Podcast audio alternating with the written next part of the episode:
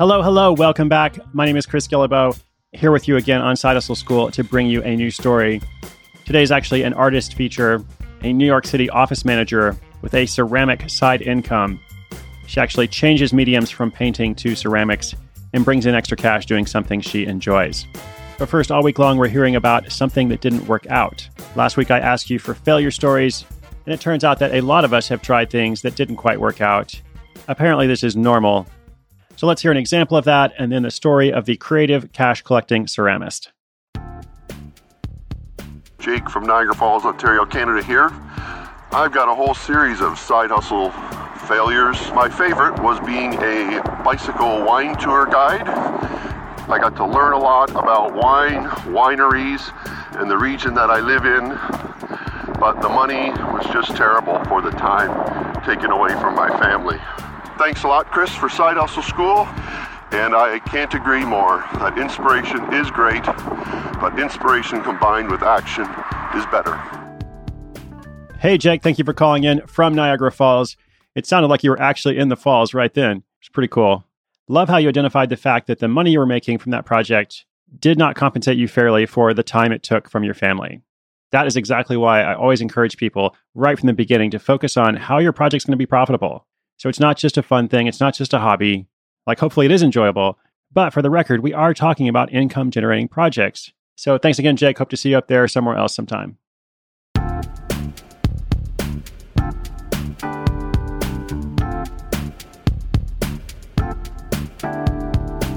Nicole Helen Brunner is driven to create. When she's not serving as the HR manager and executive assistant at a New York PR agency, she's creating art. When she moved from New Jersey to Brooklyn, she found herself with limited space and ventilation and had to give up her passion for oil painting, or at least put it on hold. But she didn't put her artistic inclination on hold. In fact, it was just the encouragement she needed to find a new medium. In moving to Brooklyn, she discovered ceramics, which was both affordable and something she could do at home. With an investment of less than $3,000 to cover supplies and equipment, Nicole got set up. But at first, it was mostly a hobby. It wasn't until she had amassed so much inventory she could no longer navigate her small Brooklyn bedroom that the side hustle ceramist was born. Making ceramics is hands on work, and Nicole doesn't shy away from getting her hands dirty. She mixes her own clay, and when she's visiting family back in New Jersey, she can often be found at the side of the road picking plants and flowers to use for her dye. These custom made dyes add another layer to the unique aspect of her products, and she's reusing materials like onion skins to create some of the dyes. She says that a wide range of results can be developed from items most people would throw away. When she learned that a bag of onion skins could create colors ranging from bright yellow to deep orange, she was hooked. And reusing discarded materials not only gives them greater purpose, it also saves money. This is Nicole's first serious side hustle. She previously dabbled by selling her paintings, as well as vintage clothing and furniture, but she feels that this project is more intentional, especially in regards to making money. And her perseverance is paying off. Through her website, mostrecklessly.com, a name inspired by a trip to Mexico City, Nicole creates eclectic gifts and home decor, from cereal bowls to hand dyed linens, and it currently brings in about $700 a month. She's also landed a few wholesale accounts, is working on getting her goods in stores outside of Brooklyn, and has been taking custom orders for wedding favors and special centerpieces. Nicole is now focused on building her social following through Instagram and Facebook and streamlining production.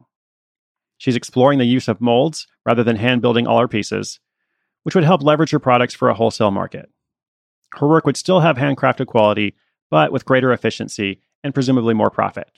She's also starting to build out a studio space complete with kiln that will house other ceramists and hopefully build a community. I asked Nicole if she had advice for other aspiring artists. She talked about researching your competition, knowing your market to stay on schedule, and learning about social media, but she said her most important piece of advice is to celebrate your achievements. And she said maybe even celebrate your screw ups or your mistakes and ask yourself what you can learn from them.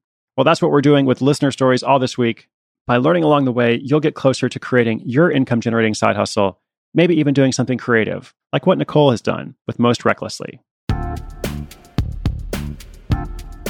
So I love the advice on celebrating your achievements. This is something I encourage everyone to do a big part of starting a side hustle is the empowerment it brings you and the disproportionate satisfaction you can receive from seeing something that you made go out in the world and then interact with people who value it enough to pay for it. That is really fun and motivating. And when it begins to happen to you for the first time, you should celebrate it. And when it happens to you again and you go to a next level or you start a new project, celebrate that too. Nicole is also curious. She says her whole life she's reached out to all the people who are doing what she wanted to do to ask questions. Curiosity and the willingness to ask questions are two characteristics of successful people. I'm grateful to Nicole for illustrating that for us today. As always, inspiration is good, but inspiration combined with action is so much better. I have a question for you that we'll be featuring next week. The question is what prevents you from moving forward and making progress? We all get stuck sometimes. And when you get stuck, do you have a tip for moving forward? I would love to hear your short answer to that question. Give me a call on the Hustle Hotline, 844 9 Hustle. Or you can record a quick voice memo with your phone and email that to podcast at sidehustleschool.com. What prevents you from moving forward and making progress? Next week, we'll feature those answers. Today's show notes are at sidehustleschool.com slash 157. I'm Chris Guillebeau for Side Hustle School. I'll be back tomorrow.